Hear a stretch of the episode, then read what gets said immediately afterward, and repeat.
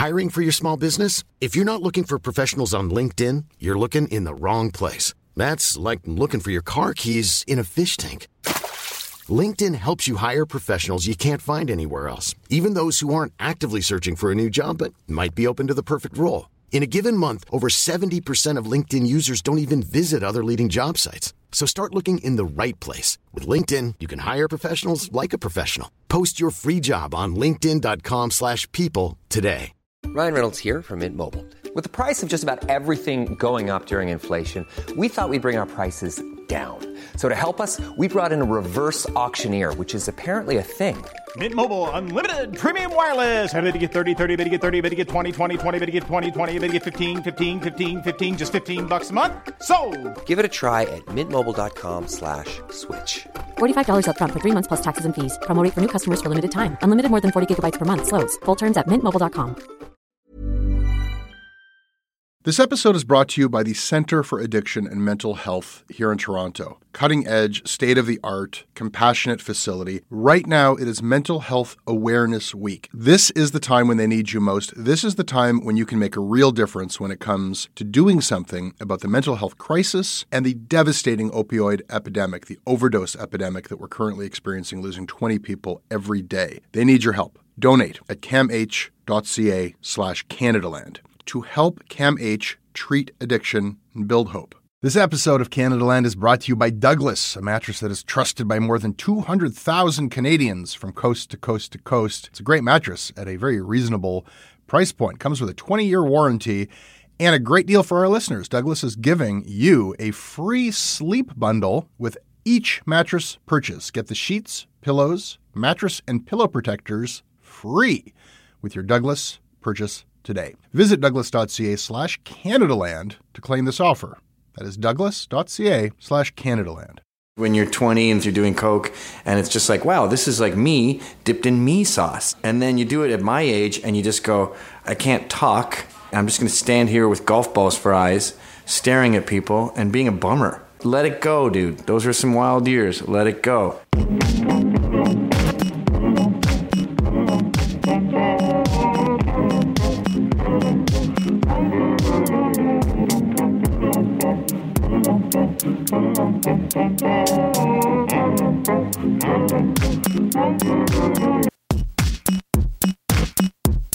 Today on the show, an oral history of Vice magazine. Vice magazine. I mean, today it's not even really a magazine, is it? It's it's probably the biggest content company to come out of Canada ever. It's an advertising company. They make videos, they're on the web. They have partnerships with HBO and CNN. Rupert Murdoch bought a piece of them. It's valued at 1.4 billion dollars. I mean, the magazine at this point is the least of it. I mean, you can't even find the magazine anymore. I mean, beyond even the business success of Vice is the cultural influence. For good or for ill, it started the whole modern iteration of hipsterdom. But some of us remember it from before it was a magazine, when it was on newsprint, when it was called Voice of Montreal. Today, you're going to hear from some of those people. You're going to hear from some people who were there at the beginning in the 90s in Montreal, before Williamsburg was a thing, before all that. Now, there are probably going to be some questions about my impartiality here. Let me settle them now. I have none. Like just about everybody I know who lived in Montreal at that time, I had a handful of run ins with Vice magazine. In fact, Vice was the first magazine to ever publish an article by me. I had a piece in their first glossy issue. And I'll never forget, I, I, stopped by to collect my 50 bucks that they owed me for the piece. Their offices were around the corner from my place in Old Montreal. And I, I, I grabbed some groceries and then I went and, and walked up the stairs and, and walked into Vice's loft, where I found one of the three Vice founders, Gavin McInnes. And Gavin ignored my requests for payment entirely. And he, he just zeroed in on my groceries. I had this big jumbo value pack of toilet paper sticking out of one of my, my plastic bags. And, and Gavin just focused in on it and he kind of scrunched up his nose and asked, Do you shit? He said it in the same way that, like, a friend's older brother might look at your t shirt and say, Do you like Pearl Jam? And, uh, you know, minutes later, I was back on the street. I didn't have my 50 bucks, and I had this sort of vague sense of, of shame and, and vulnerability. And, uh, and that's when I realized that Gavin had convinced me that pooing isn't cool. And I realized at that moment that he's a genius. That wasn't the end of it, as you'll soon hear. You will not hear today from Vice founders Shane Smith or Suroosh Alvi. I asked, Vice never replied. No big shocker there. But you will hear from Gavin McInnes. Gavin McInnes, who is no longer with Vice, whose name, in fact, has been removed from the masthead. He's no longer listed as a founder of Vice. He is now uh, operating uh, a small advertising firm in New York, and that's where I interviewed him. It was not an easy interview. Uh, Gavin produced a bottle of Maker's Mark at the beginning, and uh, we went from there. It was very hard keeping him on track, but it answered a lot of questions I had about the origins of Vice, and you're going to hear all of that in just a moment.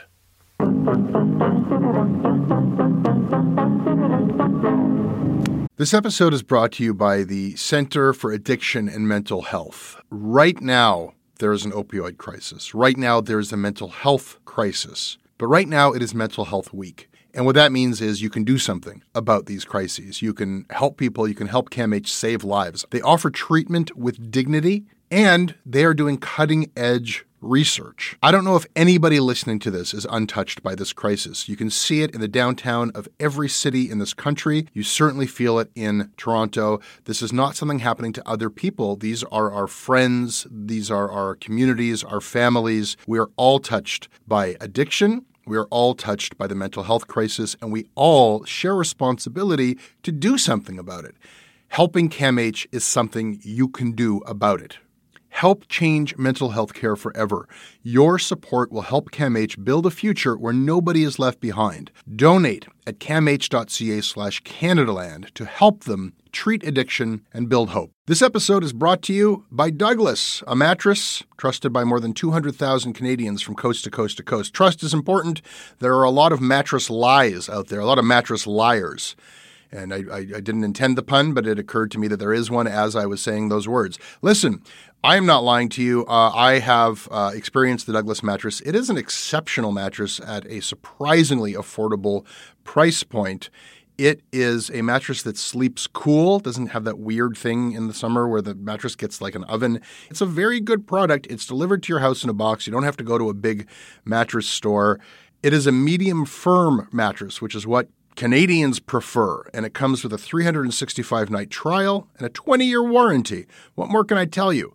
Douglas is giving our listeners a free sleep bundle with each mattress purchase. Get the sheets, pillows, mattress, and pillow protectors free with your Douglas purchase today. Visit douglas.ca slash Canadaland to claim this offer.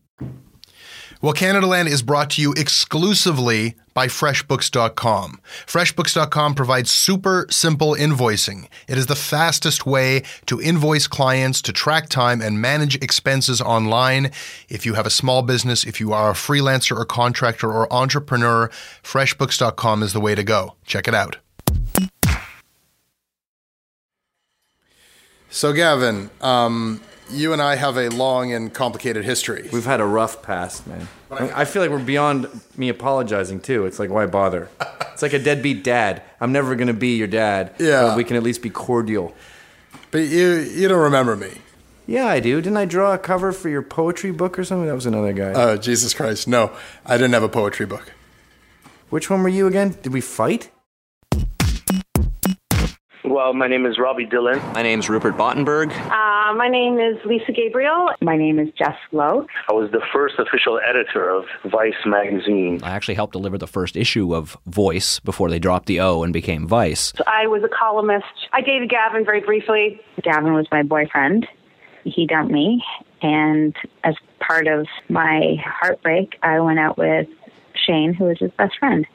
That was like the worst relationship of my life that was at the start of Vice.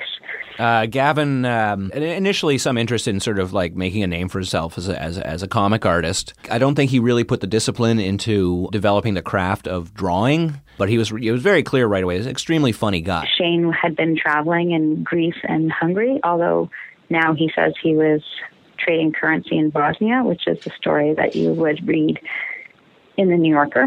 Was Gavin like his boyfriend? So much fun. When it was good, when it was good, it was great. But he was also completely unhinged and totally, you know, you know, I couldn't trust him and all that other stuff.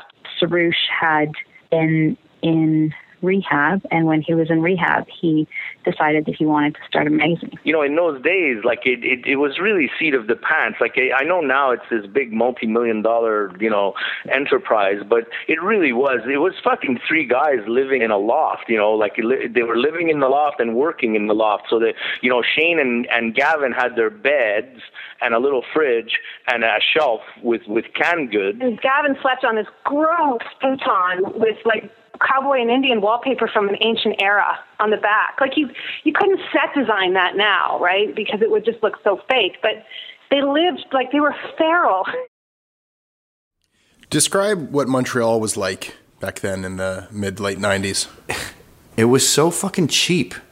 I mean, you hear about Lou Reed's New York, and he was still spending eight hundred dollars a month for an apartment.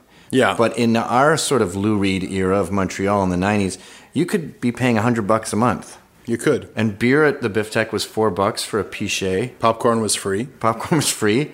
So you would do pretty, or you could DJ there and get free beer and make twenty bucks. Right. So uh, yeah, you could sort of subsist there for a long time, and I think it, it invited a lot of weird artist types, a lot of fucking like Rick Trembles was a guy, and I think he feels like we ripped him off, but I don't think he understands how weird his cartoons are. It was like, dude, I know you think the world owes you something, but if you were in the real free market, you'd be homeless. Mm-hmm. But when we started, we had to go on welfare to get the job.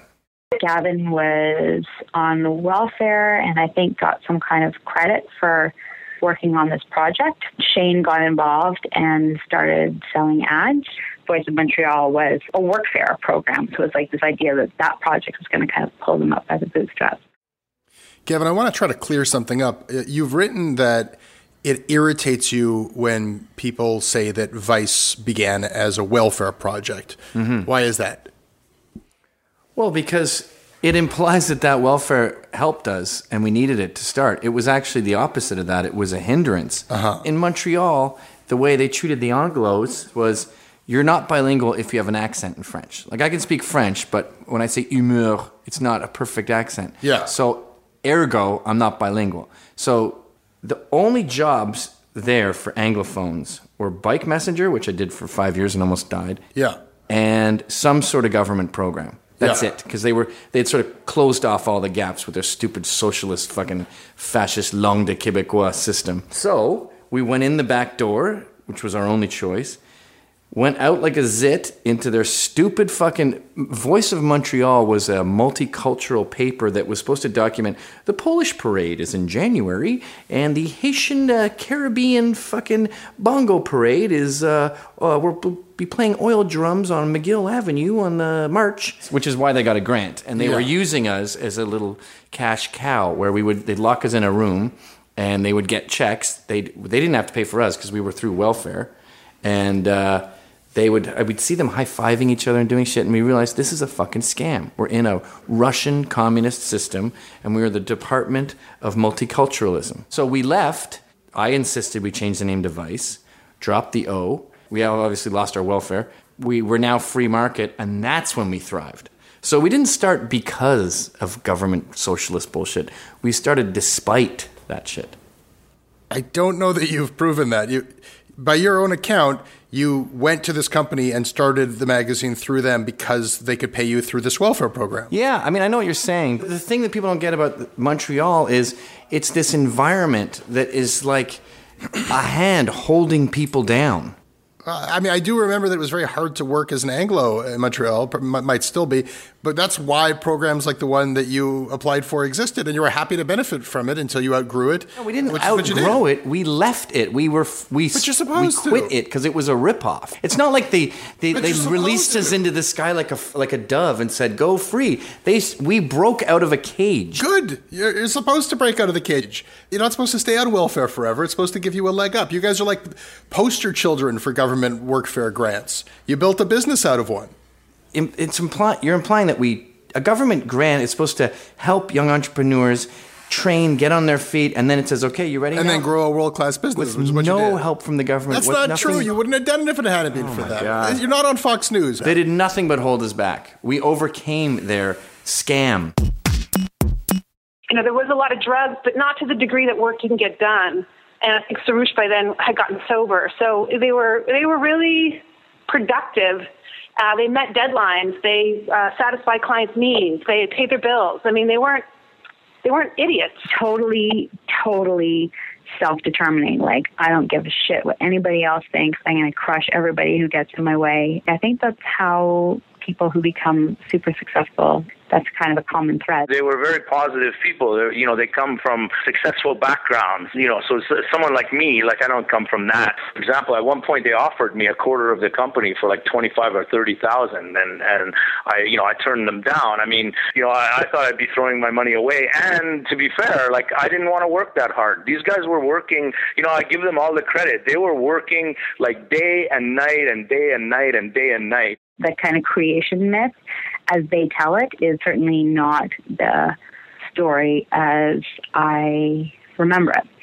Deceit has been a big part of their story from the very beginning. You know, one of the things that Shane started doing right as they became Vice, he was, you know, trying to sell ads. And what he would say, they would he would say we're distributed across North America, and he would mail one copy of Vice magazine to a skateboarding store in Miami, and a clothing store in San Francisco and, you know, Austin, and claim technically that they were available across North America.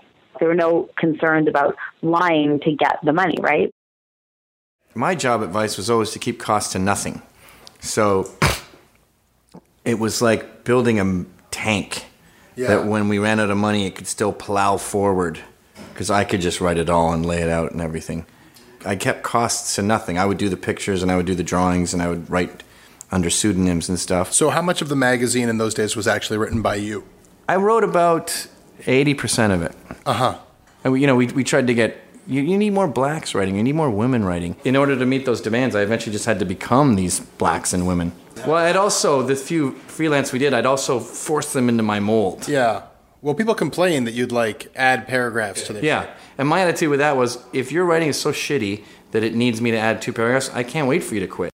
Yeah, he was a disaster in that respect with no sense of ethics. You know, you don't put your own opinions into your writer's uh, words.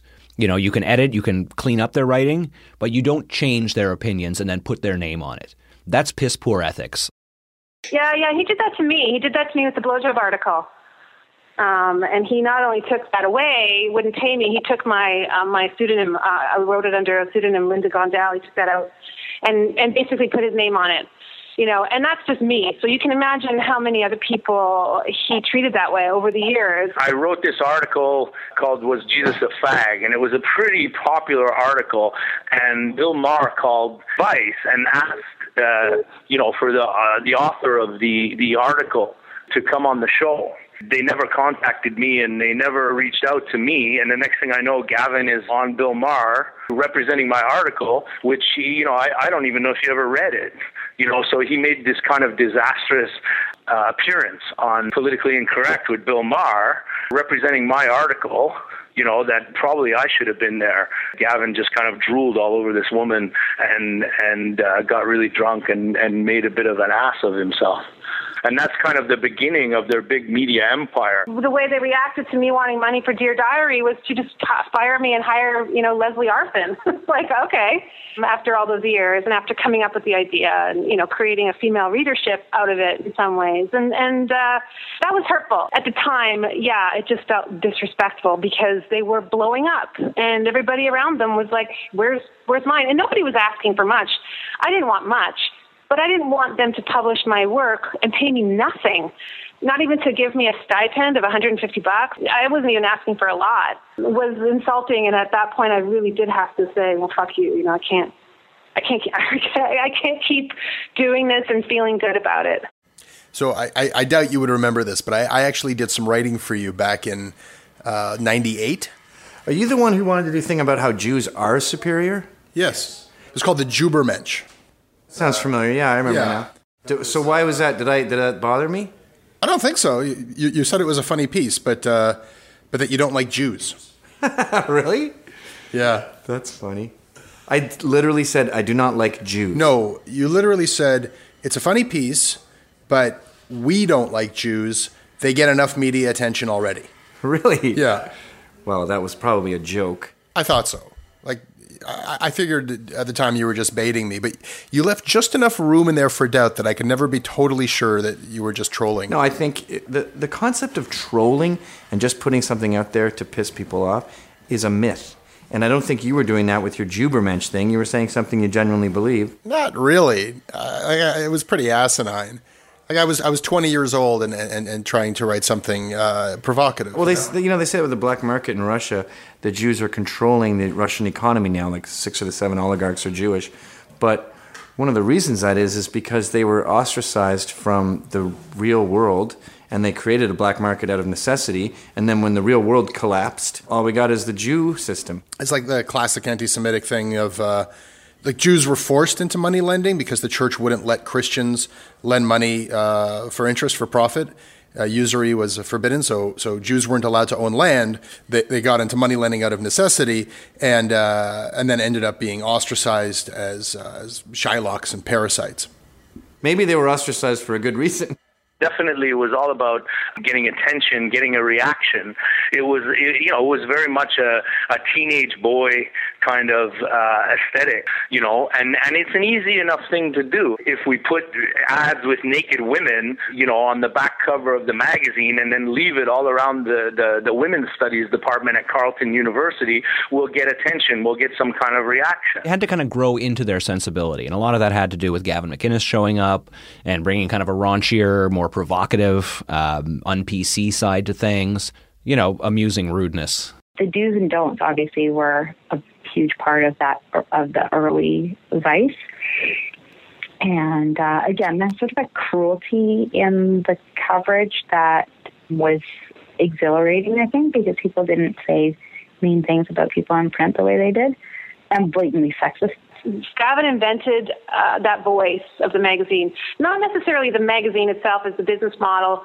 You know, everybody knows Shane is the brains behind it, and the music and pop culture. So much of that is steeped through Suroosh's sensibilities. He's always had a finger on the pulse, but the actual glue, the voice itself, the irreverence, the the the sort of youthful brilliance of it all, the precocity—that's really Gavin McInnes. Maybe one of the only things about Vice that is not disputed, Gavin, is is that you know the, the tone of the magazine, the voice of the magazine was your voice. Uh, you were the voice and the public face of Vice for, for, for years. And like it, it was such a house style, the Vice tone. It was it was almost like Mad Magazine, where everything in the magazine has that one comic voice, like a magazine where uh, I, I, I, I know the voice so well, but I can't actually name the name of any one individual writer who, who emerged from it. I mean, like Vice was maybe the magazine for that generation, and I can't name one influential or, or famous or like important writer uh, who came out of it. Oh, well, what about Ryan McGinley? He's a photographer. Like uh, you had a lot of photographers who came. I mean, uh, McGinley and Terry Richardson. Uh, there's probably some cartoonists who got famous through Vice. Yeah, I never thought about that. Who was a Johnny Ryan was a cartoonist. Who was a great writer? Uh, I, I can't think of any, but be that as it may, though I don't think there was an influential writer, you had a terrific influence on writing. Like the do's and don'ts, which you wrote, you know, these uh, mean, funny little commentaries on people's clothing, uh, little little photo captions written in a very like conversational tone. Like that, that's how everybody writes on the internet right now. Like that's how like Facebook today reads a lot like Vice circa 1999. Well, I think I what I want when I I approached writing from a non-writing standpoint. A lot of writers who went to journalism school, they you know they read Hunter S. Thompson and they had this whole persona built up in their heads, and it was like it was the same intro too. I woke up hungover, two hours late for the interview. Luckily, Ghostface was late too. Two guys on the same page of shit or something.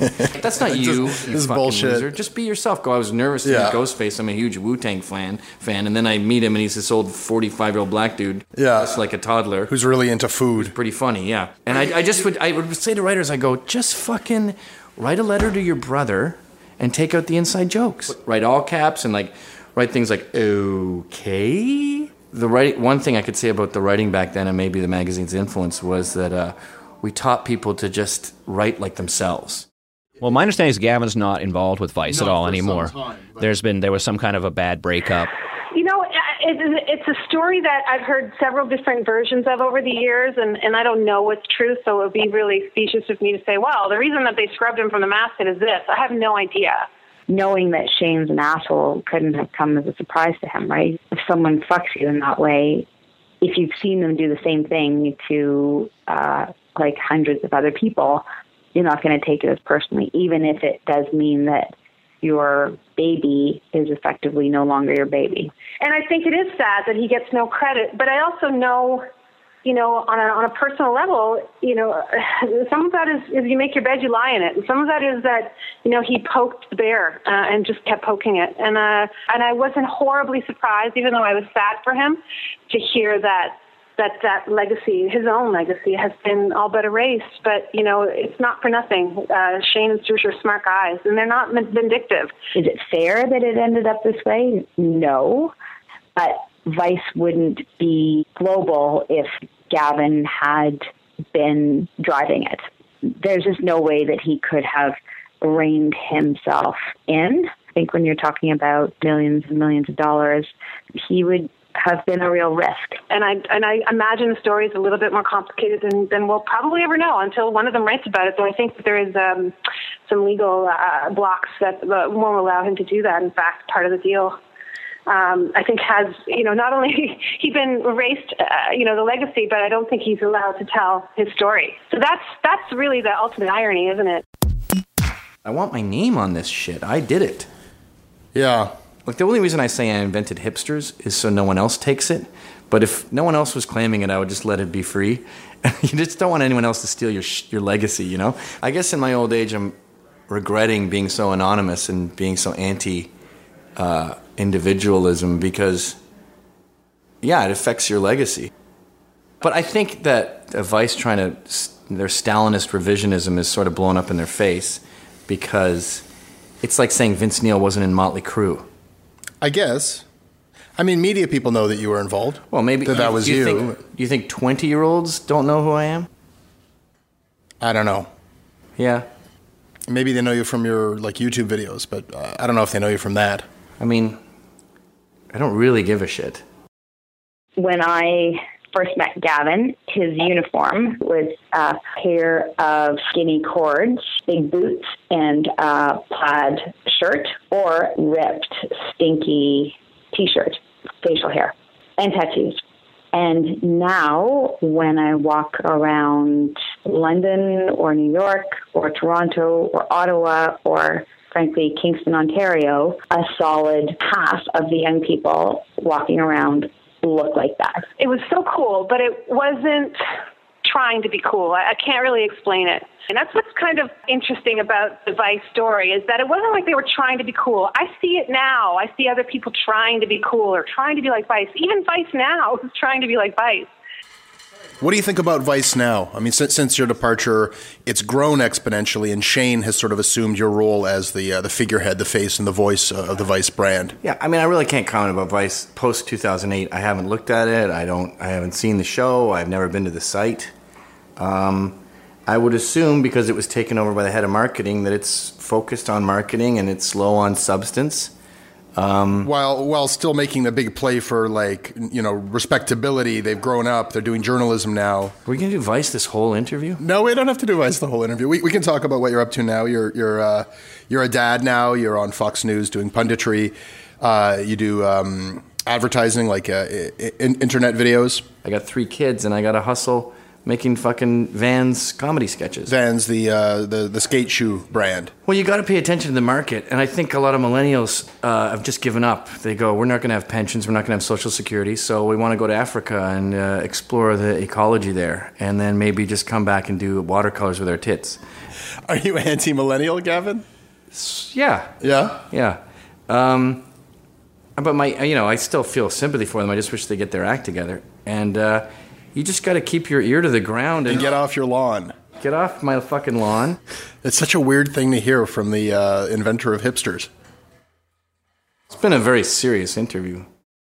Gavin was, a, you know, brilliant and so much fun to work with when he was on your side. But you know, when he's not on your side, Um, it's an it's it's it's awful. It's just awful. And uh, he you know he leaves a bad taste in your mouth. And I walked away from there shaking my head and thinking never fucking again. And um, I was bruised by that. But and it didn't have to be that way. You know that's the that's the bottom line. It never had to be that like that. But with him, you know, for some reason it did, and I can't I can't you know pretend to know why. Shane was ruthless and absolutely determined. It's incredible that exactly what he promised would happen months after he started working with the Voice of Montreal has happened, right? Global domination has happened. The reason it happened is because nothing got in the way of that goal, right? He didn't care who he fucked, who he destroyed. No, no, I, like you know, I know there's people out there walking around going, "Oh, Vice ripped me off," or "Vice took advantage of me," or this or that. Like you know, because uh, maybe they didn't pay all the writers at the beginning, and they're really just babies. Like they were very happy at the time to have a voice that somebody would even publish their stuff. You know, and it was the beginning of that period when people were actually starting to to ask you to write for free. Now it's pretty much the norm. And I think they sort of set uh, a lot of the tone for where a lot of other uh, media and entertainment would go. For a print medium, it was very internet, right? It was kind of like internet writing before the internet actually happened. You know, I don't want to put too fine a point on it, but I became a writer because of Vice. Um, I got an agent after that. I mean, things changed for me. And when that magazine went from Montreal to New York and it blew up, you know, I was part of that uh, on a very small scale for the first couple of years. And It makes me proud to be a Canadian and to be part of its, you know, small, small part of its uh, of its origin story. I had a time of my life working and writing for Vice. Overall, my feeling is like, look, those guys worked really hard. They deserve what they have, and you know, it's an incredible story. And I'm glad to have been a part of it. If if you could just make sure that that's part of whatever I say, you know, I would really appreciate it.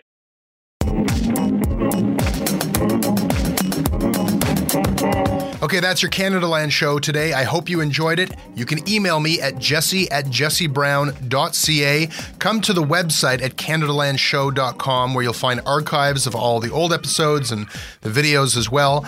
I am on Twitter at Jesse Brown. I make the show with help from Tanara Yelland, and there will be a new episode of it up on Monday. If you like Canadaland, recommend it.